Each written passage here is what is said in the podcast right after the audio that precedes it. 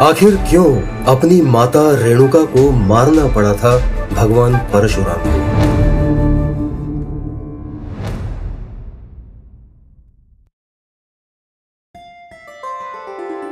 रेणुका एक पतिव्रता स्त्री थी। उनके सतित्व में इतना बल था कि वो कच्चे घड़े में नदी से जल लेकर अपने आश्रम आ जाती थी। उनके सतित्व का बल ऐसा कि कच्चा घड़ा भी ना तो गलता था और ना ही टूटता था।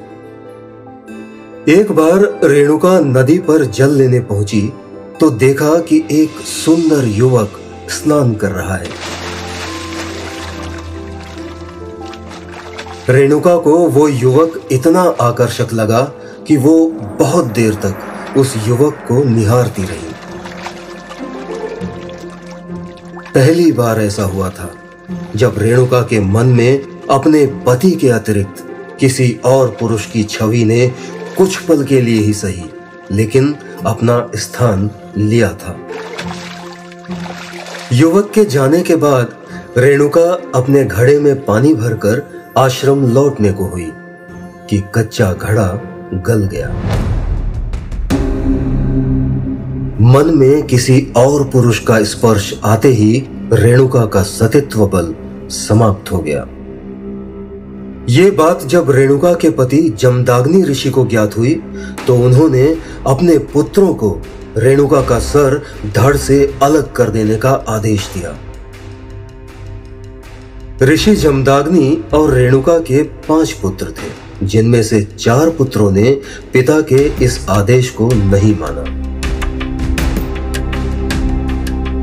लेकिन पांचवे पुत्र परशुराम ने पिता की आज्ञा को अपना परम धर्म मानते हुए एक ही क्षण में अपनी माता रेणुका और पिता के आदेश की अवहेलना करने वाले चारों बड़े भाइयों का सर धड़ से अलग कर दिया।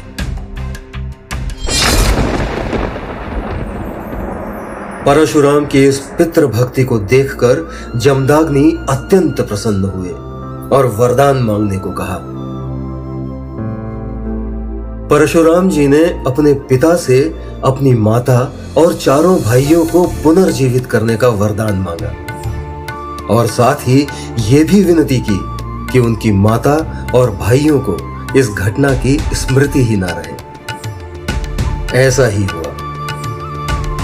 और इस तरह भगवान विष्णु के छठे अवतार, भगवान परशुराम ने पिता की आज्ञा का भी पालन किया और अपनी माता और अपने भाइयों की हत्या के पाप से भी छुटकारा पाया। ऐसी ही ढेरों कहानियाँ जानने और सुनने के लिए प्लीज़ हमारे चैनल को सब्सक्राइब करें। और अगर आप चाहते हैं कि यह कहानियाँ दूसरों तक भी पहुँचे तो लाइक और शेयर करें। धन्यवाद।